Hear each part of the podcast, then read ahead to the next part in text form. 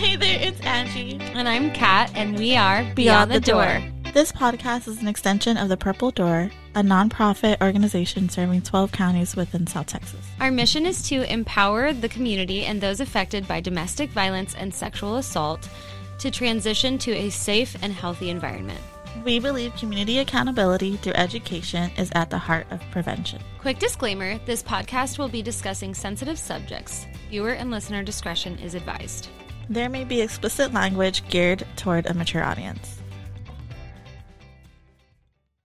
Okay, so you already know us, Kat and Angie. Today we have Sonia with us. Sonia, do you want to tell us a little bit about yourself, what you do? I'm older than both of these ladies next to me. I could be their mother. I'm a forensic nurse. I started the care team at Driscoll Children's Hospital to see children that have any kind of abuse, whether it's sexual abuse or physical abuse or neglect or failure to thrive. Started that back in 1995. We have a full team of 5 social workers and 4 forensic nurses and a child abuse pediatrician. Okay. And then the forensic nurses at Driscoll also respond to Doctors Regional to see adults for sexual assault. Okay. And then I have another program in Harlingen that it's an all-age hospital, so we take care of infants to adults. Oh, wow. Okay, so at Driscoll, it's just children's. At Doctors Regional, it's adult. Just adults. Just adults. Okay, so you man, that's some... And then you mentioned Harlingen. You're not only driving back and forth quite a bit in... Nueces County, but way out in the boonies. That's all good. That's amazing, though. Yeah. And you started all 3. I did. That's incredible. I'm ready to start another one. Are you? Driscoll is building a children's hospital in Edinburgh. Oh, wow. So next summer, we'll have a hospital down there. That's incredible. That's awesome. That is incredible. Cool. Awesome. We are thankful for... all that you do. Yeah. It's very important. I love what I do. Yeah. It's necessary. And then tell us, I guess, a little bit about how long you've been working with the Purple Door, and I guess what since 1995. The whole time. Really? Yeah. Well, because we've been around since 1977. That was that was when we were the women's shelter. Yeah. Dang. Wow. Told you, I'm your mother. Stop it. No. Today we wanted to talk a little bit about tact and the taboo. So a little bit about going into that is, and you would know, doing this for as long as you have, what we do and what we talk about. I think you've probably seen a little bit of the progress too, from going from, back in 95 to now. The things that we do are generally, in general public conversations, considered taboo. Like, you don't talk about that. Absolutely. And so I would love to hear about the progress of from 95 to now, and then also how do we get from now to where it ultimately needs to be, where these things are being talked about in such a normalized fashion that it becomes irregular that these things are happening. If that makes sense. I'm not sure it's going to become irregular, I think. Ever? Really? I think it's just going to change. Okay. Because when we started, our children were not saying they had a vagina or the penis. And even adult women would say, they would not say those kind of words. Yeah. It was some other word. And they still say it's their cookie, and it's their, and I'm like, it's not your cookie. It's just not. And they're adults. And then they teach their children to say the same thing. Can you explain a little bit about the importance of calling it what it is? If I said, gosh, I hurt right here, right here on my mouth. But you're rubbing... But I'm rubbing my chest. Yeah. No. You're not really conveying what I need to know. Yeah. And that's good. When it's something a little bit similar, like, my thing, That's a little bit closer to, at least they're pointing to what that is. Sure. Mm-hmm. But if you're not an expert in the field, wherever you are in the field, you may not give that patient or that person what they need because you didn't know what they were really saying. Right. Yeah. And they feel like they are crossing a boundary, right? You know, when they say those words, you know, and sometimes they'll, even the adults will spell a word instead of telling it. Wow. So they want to say, he fucked me, but they will say, well, he F-U-C, and they watch us write that down, record that. Yeah. Instead of them, they feel bad to say that word. Like it's shameful? Yeah. Yes. Yeah. Mm. And they didn't use that in their normal language.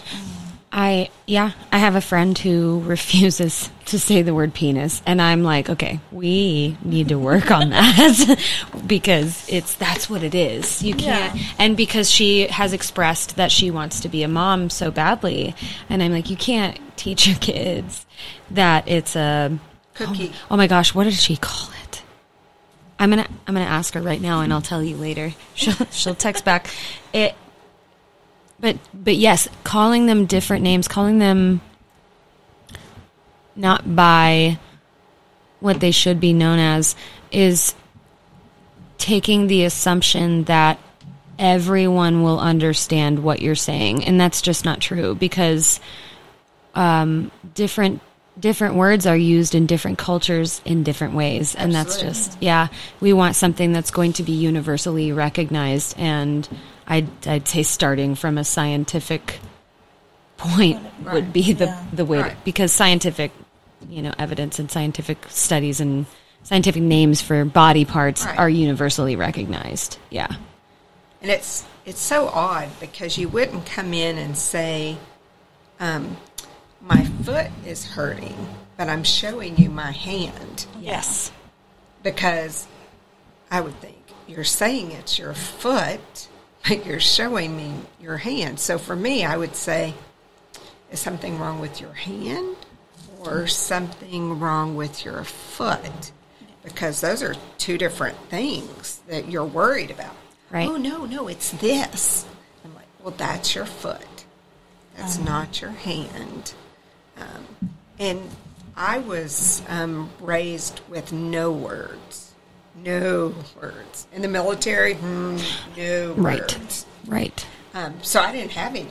If something would have happened to me, you just have to point. I would be pointing. Yeah, I would be pointing. That's what. Do you guys on your team? Do you incorporate any of the dolls or anything for the children? Not. Okay. So dolls are really useful for forensic interviewers. Okay. But in a medical setting, okay, and we are the medical setting. Yep.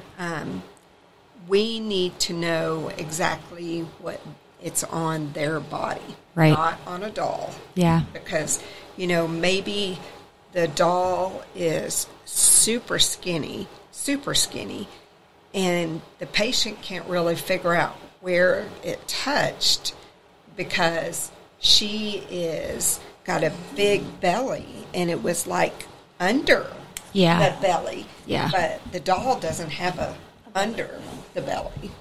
Wow.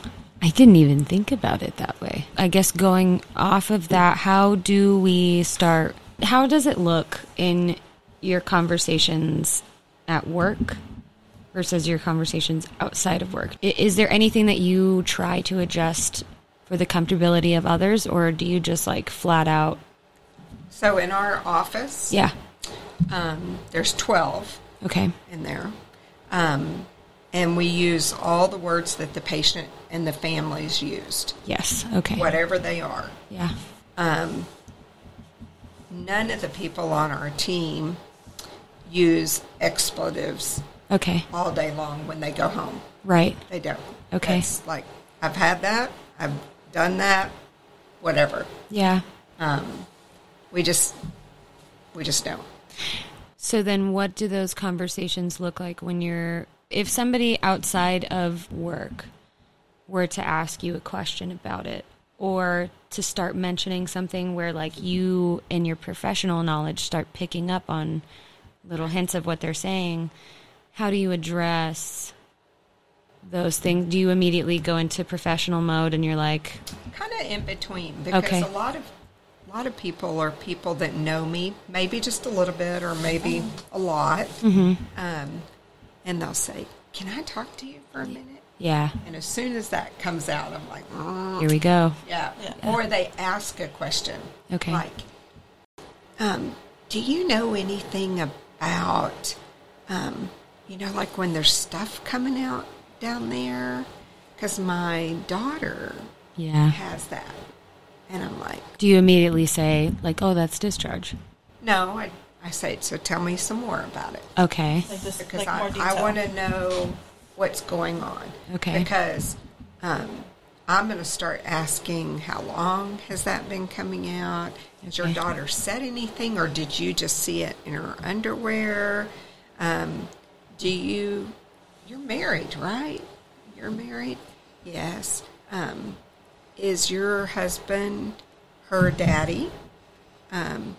Does you and him have sex regularly? Do you ever worry about him and your daughter? Yeah. Well, he's the only one that puts her to bed. And so I'm usually showering and getting ready for bed when he's putting her to bed. So that's not part of your thing. And it's not to blame them. Right. Like, I load the dishwasher. My husband unloads the dishwasher. Right. So it's not a blaming thing. Sure.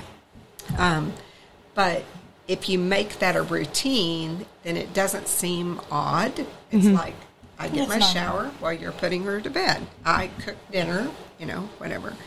So I just start off with those little things. And a lot of times people, like the fifth or sixth question in, they're like, oh. They start, like, kind of, like, something I should look into. Just by you asking questions. Yeah. Okay. And that way they're not getting interrogated. Sure. And they have not identified it before. Yeah. But now they're sitting there like, Now they're going to start noticing any, like, signs or... And then usually they'll ask a question. So, what do you think I should do? I said, well... You said you saw this coming in her panties. She needs to go get checked because she might have an infection. Right. And again, that's not saying somebody did something, but it's saying they may just have an infection.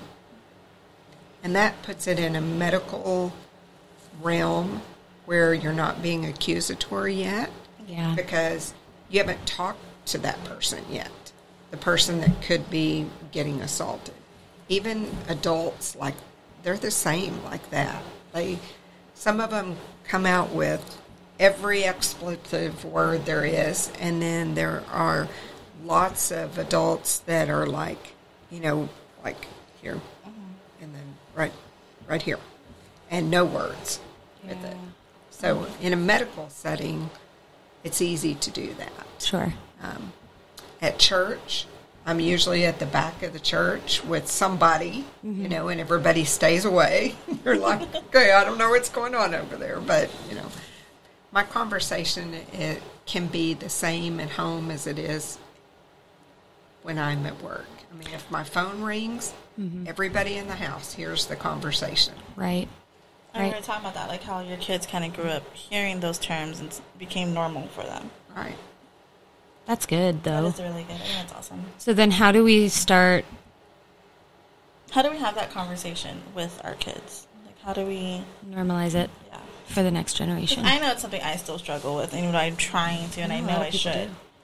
Yeah. Well, we have one girl, two boys. So our youngest, and all of them are in their 30s, but our youngest, I can remember him saying, is it one of those wiener things?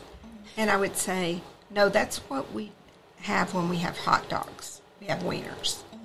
That's what they're hot dogs, Oscar Mayer. Yeah. Okay. Well, I have a wiener.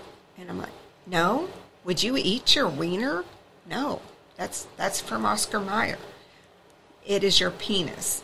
And he was like 3 or 4. But my father, the first time he heard that one say that, yeah, penis, he was like, like it was a curse word. Yes. Yeah. Yes. So I think if you just start like from the beginning, because, you know, people say, oh, it was my chocolate chip. Well, no, you don't have a chocolate chip. My mom called it flour. A flour. A flour. Yeah. And I was like, what? Like, it didn't make sense to me. I think hoo-ha is a big one. Hoo-ha is a big one. Yeah, but, you know, is this your hoo-ha? Right. Like under your arm, or is it your foot? It's not universal. Is it your breast, or is it, you know, whatever it is? It could be so many different things. Mm-hmm. And culturally, that is a part of it. It changes. Yes. The normal words, which is why it's like, how do we... Because, like Angie said, the parents are still, and like, you know, like what you mentioned about adults coming to you still and like, you know, just pointing. Adults are still uncomfortable to talk about it. So it's like, how do we get to the point when adults are becoming parents that they are not so much focused on their uncomfortability with a word, but more focused on the impact it will have by teaching correct language. Yeah. How would you just having this from the beginning? Yeah. Just having conversations.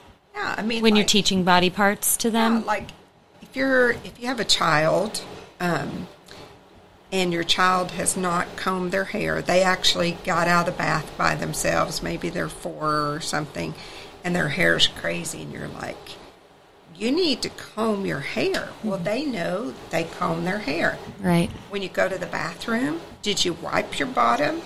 Okay. That part where you had to wipe, that's this word. Yeah.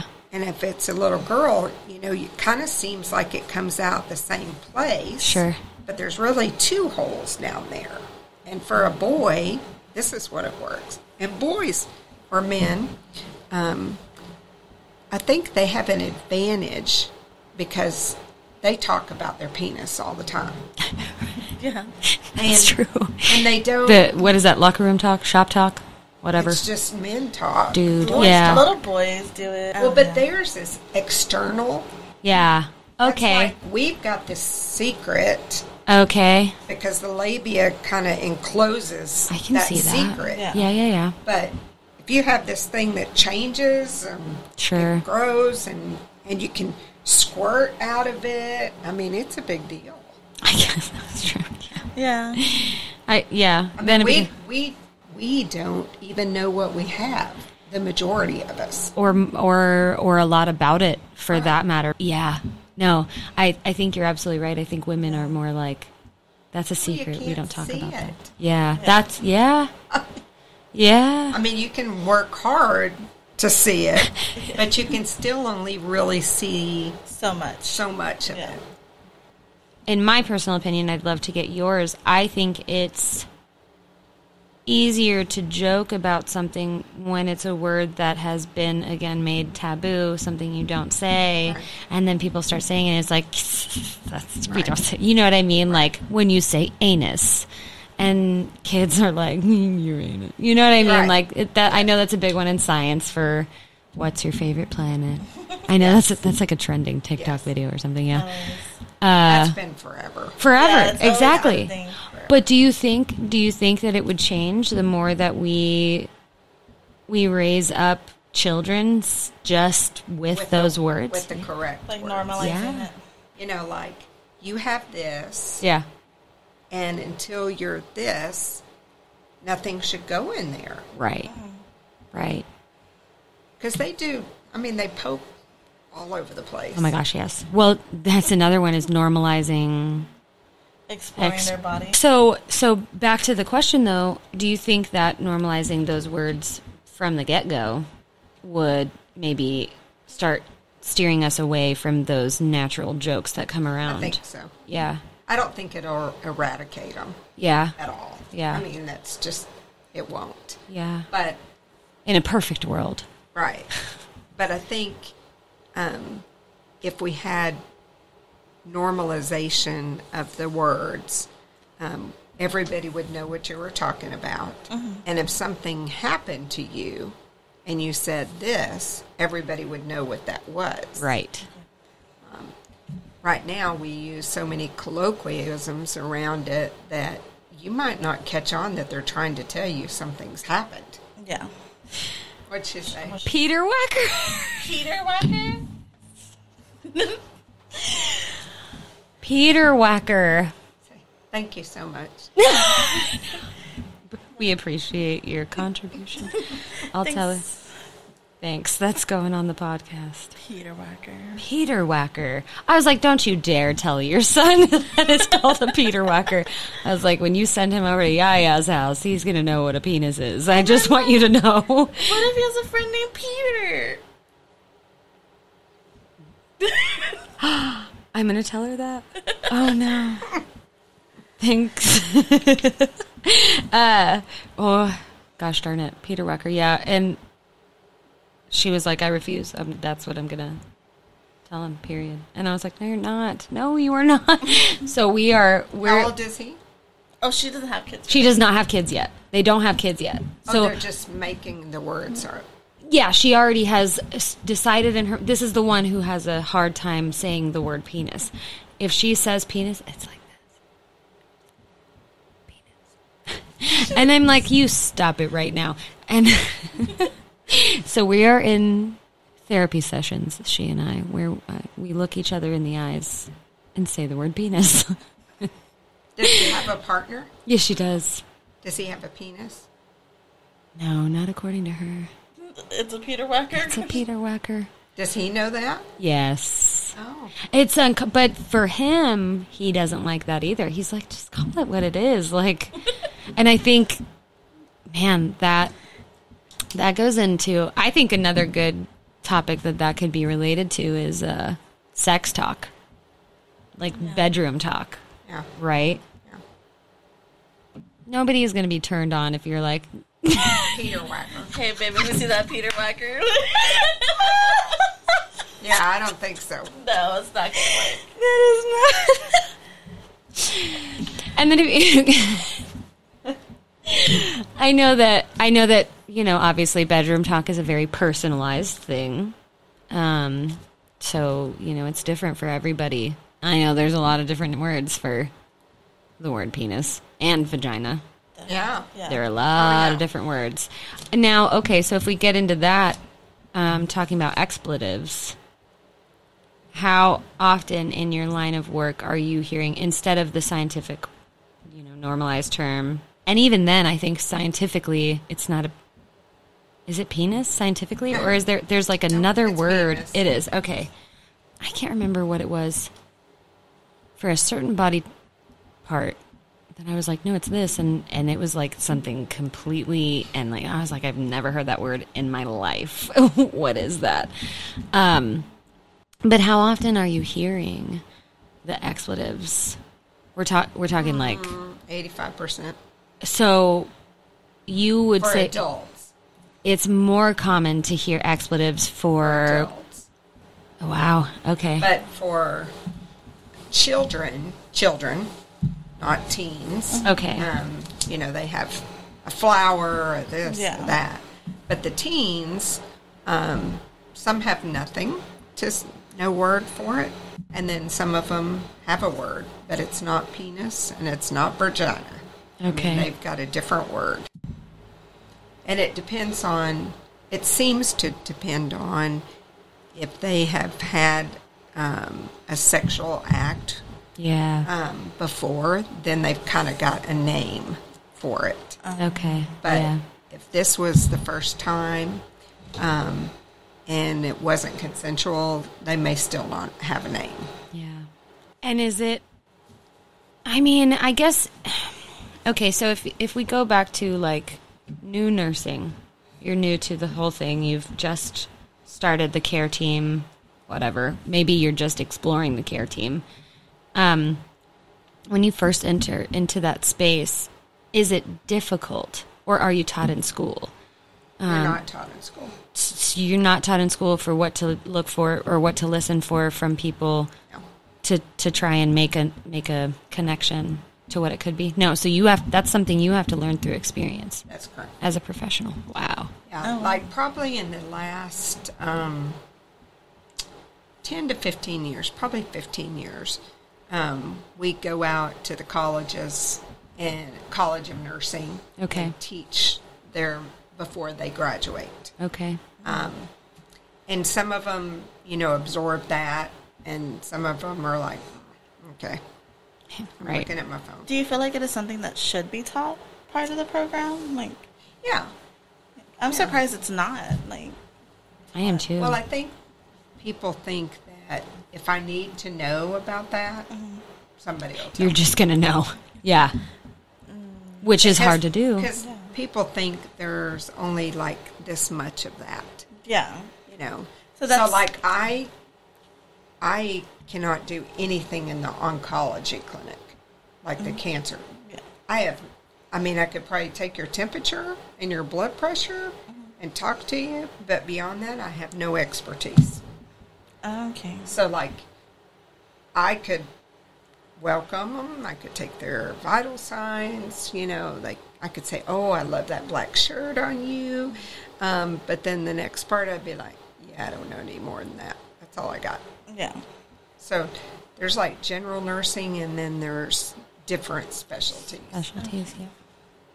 That makes sense.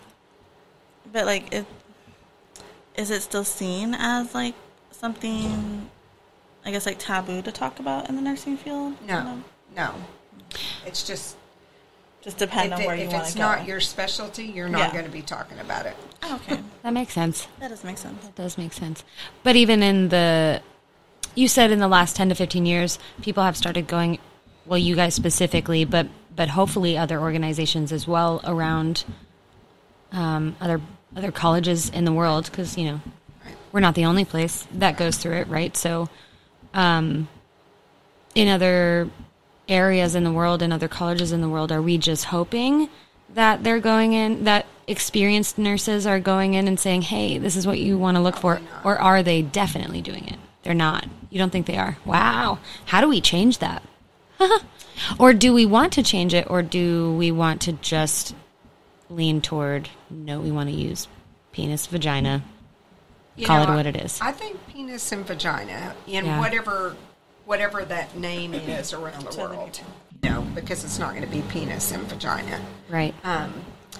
But we go into a couple of high schools that we've been going in for a long, long time. Yeah. Into a class that it's kind of a leadership class. Mm-hmm. So, and I go in there and teach them. And, I'll say, and I have a PowerPoint, so they get to see something. So it pops up there, and they're like, oh. Oh, boy.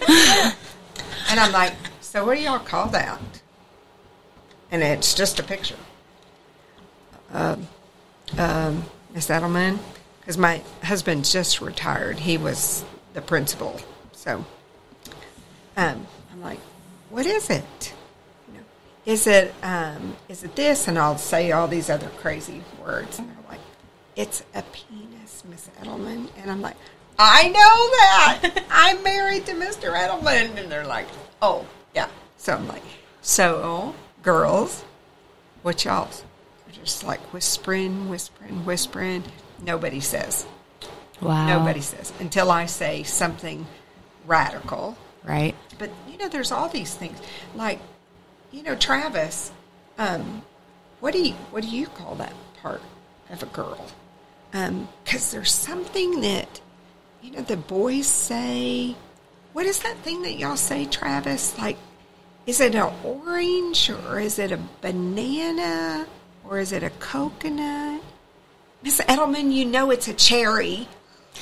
And I'm like, oh, well, thank you. I appreciate that. Yeah. So then that opens. Almost like an icebreaker. Yeah. For really uncomfortable conversations. Because then the girls are like, oh, yeah. So I said, well, let's talk about that cherry. Yeah. That's good, though. TEA, the Texas Education Agency, 6 years ago, made it mandatory that all teachers had to have that education before they started every single school year. So that could be somebody coming in, or TEA has a video that they can pull up on their computer and get that education. You're talking about education, sexual assault, okay, physical abuse, regarding violence, essentially, like how to spot it. It's a good video, okay, but it's for kids. Yeah, it's not for adults, right? We mentioned it earlier. The different experiences of your team and our team, even though we're in the same room, right? Yeah. We're in the same room. We're with the same person, victim, survivor. I guess I want to talk about your perspective on those differences and I guess the importance of both sides, because I'll say this, in my own experience, I never knew that an advocate was even a thing. So I was just rolling through on my own, thinking I had to, brave the storm. And you guys are doing your job and very important work in finding out these really necessary details. But it can sometimes come off as cold because, not by your intention, but because of the way that it has to be discussed. And, sometimes it happens, those conversations are happening right after something like that just happened. So it's it comes off as cold because you're I can't believe you're making me talk about this right afterward. But it's necessary, right? And so, on the other hand, the advocate is there just holding your hand and being like, hey, it's hard, you're not alone. Not that you guys are not doing that, but it's there is a difference. We are not asking those questions, right? And you're not at their vagina. Correct, yeah. Exactly. And so, and that can just come off as cold simply because the last experience that they had with someone down by their vagina wasn't great, or penis, or whatever. It wasn't an awesome experience. So now they're allowing somebody that they're supposed to trust. Yeah, exactly. So it's we are over there not looking away, holding their hand, assuring them that we are with them, right? So that you can do the other side of that very important work. So when I do exams, and everybody is different, and I think every advocate is different. Yeah. Even though you get trained the same way, it's your own person. Personality always comes in. Sure. I talk to them the entire time. Whether they're 2 or they're 62, I talk to them because I want to be with them while I'm doing this. Yeah, and I'm doing this part. I know this is a little difficult for you, but you may have some evidence that'll help down the road. And if we don't do it now, it'll be gone. Yeah, so. Is it okay if we do that? And then while I'm doing that, I'm so tell me again, where do you live? Do you have any dogs or cats? Or just depending on who the patient is, whether they're kids or they're adults or adolescents or somebody that lives on the street, What do you call that? I call it grounding techniques. What do you call that? Part of what I do. Just conversation. I would say, gosh, that is the coolest tattoo you have on your hand. And no way in any world would I have a tattoo. But they have no idea. Yeah. Did you know it looks like you had this little spot on your leg? It's probably a hard spot for you to see, but it looks like maybe a mole or something you need to have checked out. Or I'll say, so what were you doing before this happened? Well, I usually go down to behind this place, we do some stuff there or whatever. And I'm so do you buy bags?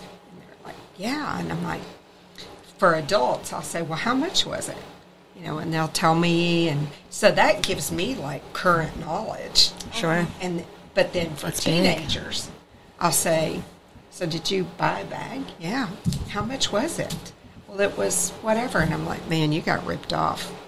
I like that. So just normalizing. Yeah, and for those teenagers, I want them to think, you got ripped off.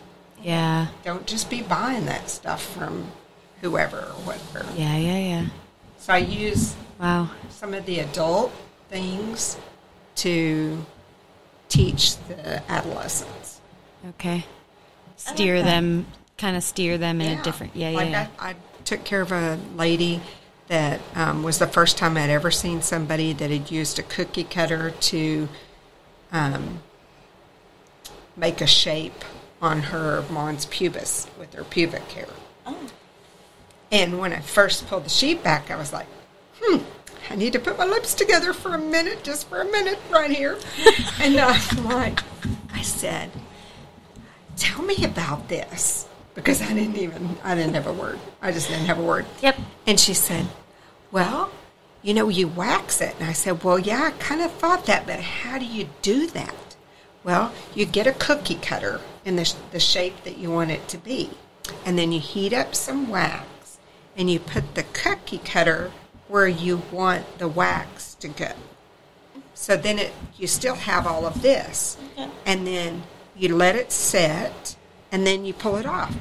And hers was this perfect heart right there. I mean, just perfect. So I'm like, did you ever do something like that? Not to just leave the heart as the bald spot, but like that. I would think opposite. Yeah, I've done hearts, but I did a freehand.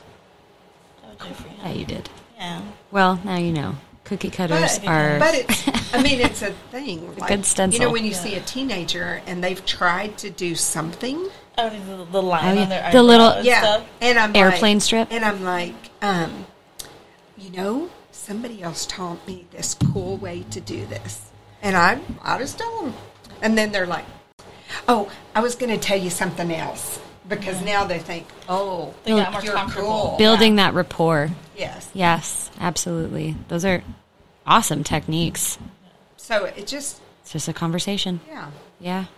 And every little piece you learn, you can use for the next patient that you come in to advocate for. Because, you know, sometimes they're using these words and you're like, I don't have a blessed idea what they're saying. I'm going to have to figure out how to get them to give me the definition. And it's just even more awkward. See, and you say that, and my immediate thought is, I would just ask them for the definition, because that's how my brain works. But I understand that I've gained experience from being that way with my friends, and then not getting a response that makes sense, that other people don't really respond to just being asked the question. So what does that look like for you in trying to get those definitions? Like, you just, again, it's that conversation. Work at it. Yeah. I don't do this. Yeah. Like, you try to find a way to get there. I get there. And I think our advocates are really good at that, too. That's why I'm more on the educator side. And it depends on the person. Sure. You know, and if they're my age... Yeah, it's more difficult for them. Sure. I mean, it's not difficult for me because I've been doing it for forever. But I think it's also you need to be tender when you're asking those questions, because what if you didn't have that question? You didn't have that answer. Right. You know, so I don't want you to feel like, oh, I am like, you know, and she's wanting me to say something, you know. Right. Yeah. So you... That way you just kind of smooth. I think it's smoother to get in there. Yeah, yeah. I agree. I'm definitely getting there. Again, I think that's why it's so important that we all have each other in this space, right? Like, working together, man, for these types of things. I remember when I first entered into the nonprofit world, it was with an organization called the Exodus Road, and they work in human trafficking intervention. And I had just heard about the nonprofit world kind of being a competitive space, and I'm like, no way, Jose. And I was lucky enough to work with an organization that was not a part, like, they were interested in collaborating. Correct. And so now I'm even more lucky to join the Purple Door, where we're also, you know, we're out in the community. We're trying to partner with everyone that we possibly can, because in these spaces, it's so important to understand that what you do is necessary for a very large part of everything that goes into what we are dealing with. The advocates, same thing. Absolutely. The educators, same thing. But it is so... The prosecutors, yeah. Correct. I mean, every single person that does something different, we're all dealing with the same thing, right? Yes. Overall. And as much as we need each other for the process of, for the survivor and the victim, gosh, we need each other for ourselves, for what we experience, for things that, like, there's not a whole lot of people that are experiencing these kind of things on a daily basis. Yeah. Yeah. So it's really important that we all have each other in those spaces. Like a support system. Yeah.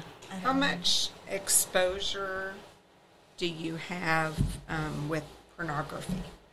Oh, unfortunately, I was exposed at a very young age due to a parent's choices. So once I was exposed, and then, I mean, I have my own trauma and experience with sexual assault. So once you, and I think you would know this, once you are exposed to those kind of situations, the process of exploring for yourself gets a whole, it's different. It's different. It starts sooner. It usually starts, you know what I mean? Yes. When you experience those things. So it's like, I've had a big experience my whole life, and I've experienced it outside of the faith world and inside of the faith world. And so, 'cause everybody's people. Sure. Yeah, exactly. And I've stepped away for a very long time, thankfully. But I would love to hear, I like that you brought that up. I would love to hear about, Angie, what, before. As a teenager, I guess because I was curious, I would look up stuff. But when I got older, and I guess after my abuse, I didn't want to look at porn anymore. And I also saw and realized it's very, it's not real. That's not how sex is. It's not how it is. It's how they show it in porn. So I think that's what kind of, I was like, no, I was already with an abuser who wanted everything to be like a porn scene, and that's how he took advantage of me. And afterwards, I just stepped away from it, and it grosses me out. Me personally, I don't see it as gross, but I just see it as unrealistic.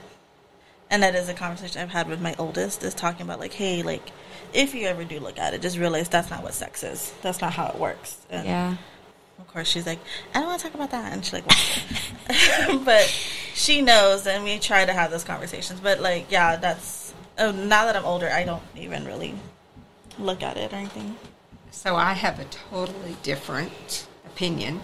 I look at child porn for Homeland Security and for FBI. Wow. So we can say how old the child is in the picture. We have 4 grandsons, but only 2 of them are in school. We just talk about different things. Like, we look at pictures on the computer, you know, like we've taken all these pictures, and only the oldest one, who's 10, I'm like, what if you were looking on your little thing and you came across, like, you know, something that you shouldn't be looking at? Well, I would just erase it. And I'm like, that's what you need to do. So, but I think that, and we talk about, like, people wanting you to do something. Mm-hmm. And sometimes the boys are the ones wanting the girls to do something. So it's very early in their life, you know, but probably, I don't know the exact percentage, but at least 40 or 45% of the children, all the way up to 21, have been looking at it, or somebody sends it to them. From what age? Look at it. Probably the youngest is like 8. Holy cow! Yeah, yeah. But they're on TikTok, they're on this, and aren't you in your room? Yeah. Well, just lift up your shirt.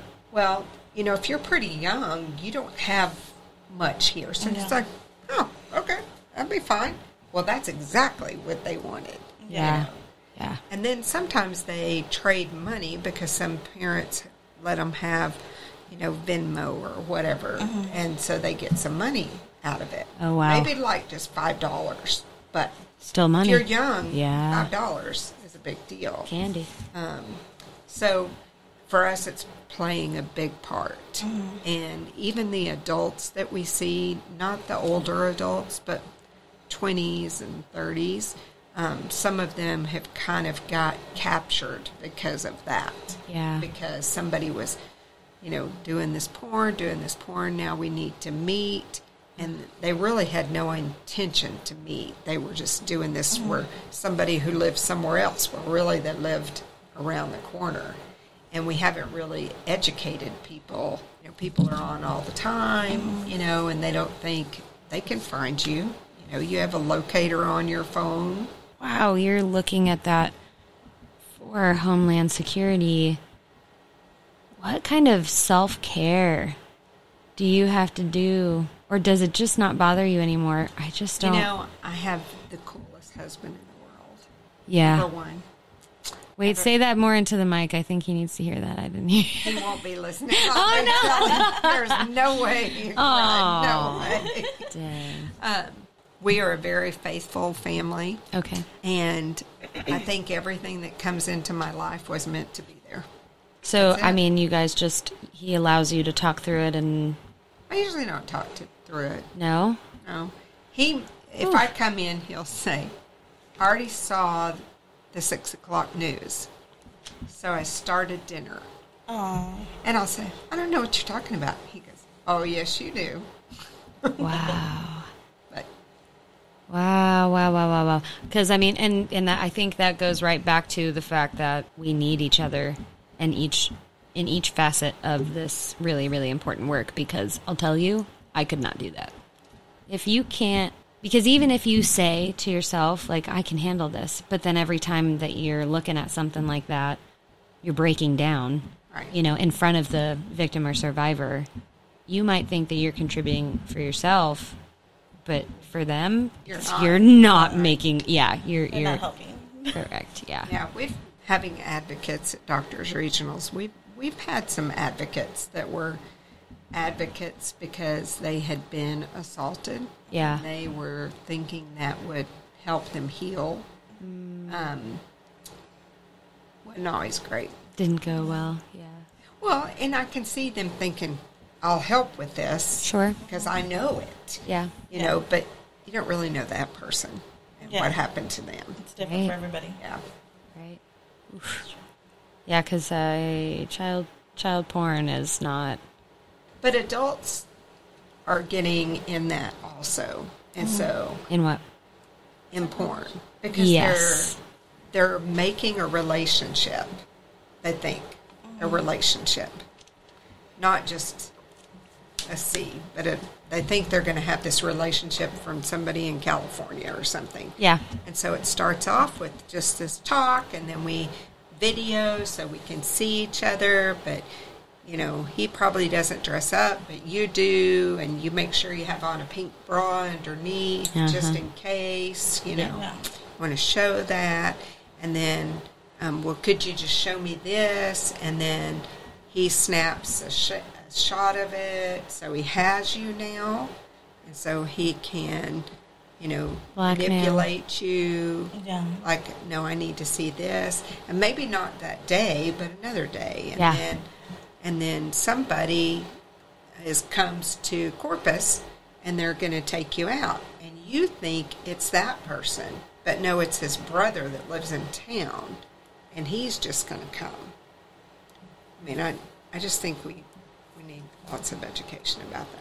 I think that's a great. That goes along with the topic for sure. How do we bridge the gap for that, for pornography and well, and people flying in. Sure. Oh, you hear it on TikTok all the time. Oh, I met my person on TikTok, oh, and I flew across the world to go be with them. Like, well, they fly in to meet you at the Red Roof Inn. Yeah, like it's so weird. I don't know. Yeah. And I know you're talking about experience. I, like, see it in your eyes. Like, you're... Oh man, that's. I have never stayed at a Red Roof Inn. Sure. Well, no, I mean like because you investigate those things. Yeah, like that's wild, but it's true. Yeah, but you know, if you haven't been in that, or you're not in this kind of industry, you would never think that. Sure. If you keep making aliases and talking to people as an alias, but they're your friend. Yeah. I mean, you talk to them all the time, but there's an alias. Then what happens when you're in your teens and you're adult and you're making a relationship, like a truly relationship? Yeah. Like you've been faking and lying all along, but now you need to be 100% in with this person. How do you flip that switch? Right. Yeah. Oof. Oh, you see that on Catfish all the time. That's a good point. Ugh. On the show Catfish. I don't watch stuff like that. You so should. It's I don't know. I feel like maybe like for what we that, do. Like, because you see that on Catfish where they, since they were kids, they always wanted to be somebody else. Then they can't have that relationship as themselves because they just don't know. Lied. They already lied. They don't know how, or they just weren't able to build up their own confidence to be who they are naturally. Yeah. Yeah, I agree. So it's definitely an ongoing conversation with the kiddos, for sure. And adults. I mean, as you said, yeah, no, which I think tying it into all of this is really important because when you're having these kinds of conversations and kids drift off, it's like, oh, yeah. You have to pay attention. Every detail about this is so important. Uh-huh. You have to be able to listen to what I'm telling you so that you can know what to look for and what to avoid. Yeah. You know, and yeah, it's tough. It's tough. But I'm really glad to know that there are people like you that are out there and trying to educate people. I'm serious. Yes, we want to be educated. We want to be. I'm desperate for people to be educated about these types of things because it might be easy in the moment to live in your own little world and, you know, pretend the problems outside don't exist. But the moment that you become a part of it, it's like, oh, this is my problem now. And, like, to switch that mindset of it's not your problem until it happens to you, that's not. We don't want to be there. Well, that's why it keeps happening. Right? Yeah. Exactly. People think, oh, it can't happen to me. It's whatever. I'll never put myself in that situation, which is another thing. Oh, I had a man tell me once that rape culture is not real. And I was like, oh, okay. Sure. Well, I'll be here when you're ready to talk through that. Because that's inaccurate. But okay. You know what I mean? It's like, and that's recent. That's only a couple of years ago that he said that to me. And I was like, oh, there's still people with that mindset. It's crazy. Yes. So we need each other. We need all of us. Yeah. So I so appreciate you coming to talk to us. Yes, y'all are going to be like, oh, no, stop! No, that old woman was telling us. Stop nonsense. It! No. That's what this is meant to be. That's. Yes. I mean, in the beginning, I told you it's just a conversation. Yeah. And we are here to learn. Like, serious topics, but not like boring serious, I guess. Certainly not boring. I wouldn't consider it to be boring. No, I love this. Thank you so much for coming. I had a blast. It was lovely to meet you. Thanks so much for tuning in. The Purple Door provides free services to anyone who has experienced domestic or sexual violence at any point of their life. We also have a 24/7 hotline that you can reach out to with any questions at any time.